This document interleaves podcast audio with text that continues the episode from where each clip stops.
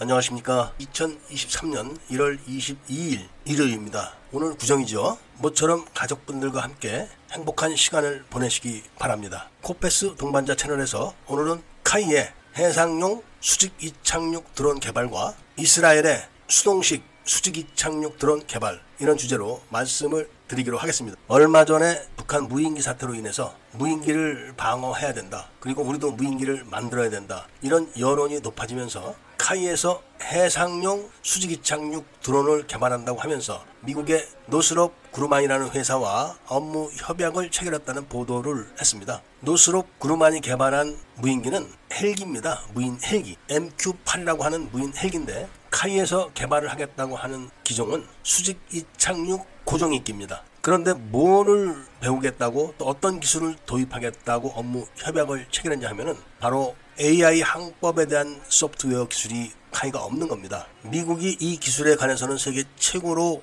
높은 수준이죠. 지금 미국이 미군에 배치하고자 하는 수직 이착륙기 그 기체 이전에 운영했던 오스프리 기체가 많은 문제점이 노출됐었는데 그 문제점을 막은 게 바로 AI 항법 소프트웨어입니다. 그래서 카이가 미국의 노스롭 구르마이라는 회사로부터 이 기술을 도입하려고 업무 협정을 체결한 게 아닌가 이런 생각을 하지만 사실은 이게 의문이 많습니다. 우리나라에서 수직 이착륙 기체에 대한 기술 보유가 가장 많고 수준이 높은 데가 카이로 알려지고 있지만 사실은 그렇지가 않다고 합니다. 요즘은 수직 이 착륙 자동차에 대한 관심이 굉장히 높습니다. 이거를 성공시키는 회사가 미래 자동차 사업을 주도한다고 합니다. 드론 택시라고 들어보셨을 겁니다. 그리고 자동차가 도로를 달리다가 비행을 하는 그런 영상도 보셨을 겁니다. 그런데 도로를 달리다가 날개를 펴서 이륙을 하려면 활주를 해야 되기 때문에 실용적 가치는 없습니다. 그런데 도로를 달리다가 날개를 피고 수직 이착륙으로 비행을 한다면 이거는 대박이죠. 그러니까 처음부터 드론 택시를 개발한다든지 달리다가 비행을 하는 비행 자동차를 개발한다든지 하는 추세 때문에 현대가 로키트 마틴으로부터 많은 기술진들을 영입을 해서 많은 연구 개발을 했다고 합니다. 그런데 법이 없기 때문에 이거 실험을 지금 못하고 있는 거죠. 비행 실험을 하는 그런 관련 법규들이 없기 때문에 거기서 길이 막힌 겁니다. 현대가 갖고 있는 tilt rotor 이 기술 수준이 미국과 거의 동등하다고 합니다. 이런 상황에서 그동안 수차례 tilt rotor 드론 개발에 대한 이야기가 나왔다 엎어졌다 나왔다 엎어졌다 반복을 했었는데 이번에도 KAI를 앞세워서 tilt rotor 드론을 개발한다 이런 이야기가 나오는 것은 업계에서 현대의 기술을 빼가기 위한 쇼가 아니냐 이런 시각으로 바라보고 있는 겁니다. 현대가 갖고 있는 기술 수준이 군용은 이미 지나서 민간 기술로 바로 진입할 수 있는 수준까지 와 있다고 합니다. 그 중에서 핵심이 바로 AI 항법에 대한 기술이라는 겁니다. 최근에 미 육군이 도입하곤 했던 V280의 신형 수직 이착륙 헬기가 바로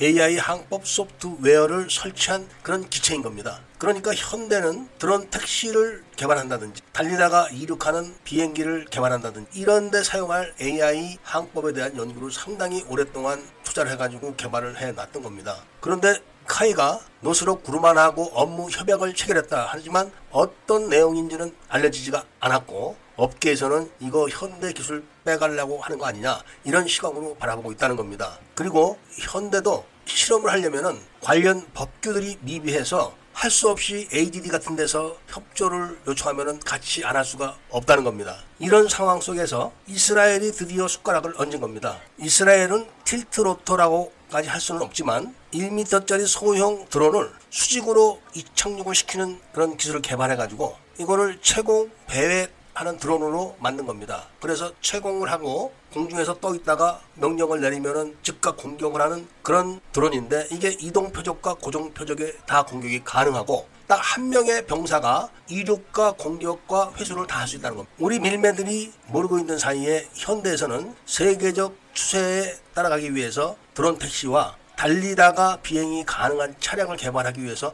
틸트로터 기술에 엄청난 투자를 했다는 것을 모르고 있었던 거죠. 그것도 아예 로키트 마틴 기술자들을 대거 영입까지 해서 기술을 개발했다고 하니까 현대도 계열사에 많은 방산업체들이 있기 때문에 기술 유출을 시키지 않고 자체적으로 개발을 할 수 있도록 법을 좀 만들어 준다든지 또는 배려를 한다든지 이런 조치가 필요할 겁니다. 그렇지만 현대 측은 상용으로 개발을 하는 게 목적이기 때문에 울며 겨자 먹기 식으로 따라가는 게 아닌가 이런 이야기들을 많이 하고 있습니다. 계속 말씀을 드리지만 무인기 중에서도 틸트로터 기술도 세계에서 미국과 한국만이 독보적인 기술을 갖고 있는데 이거를 한국 국민들은 실증기조차 구경도 못하고 있다는 말씀을 드리면서 오늘 이야기를 마치고자 합니다. 이번 정부에서 이런 내용을 파악을 해서 과감하게 국내 업체들이 무인기 또는 수직이 착륙 무인기를 개발할 수 있도록 배려를 해주기를 부탁드리면서 애국 시민분들과 밀매분들께서는 구독을 꼭 해주시고 좋아요와 알림 설정을 부탁드리면서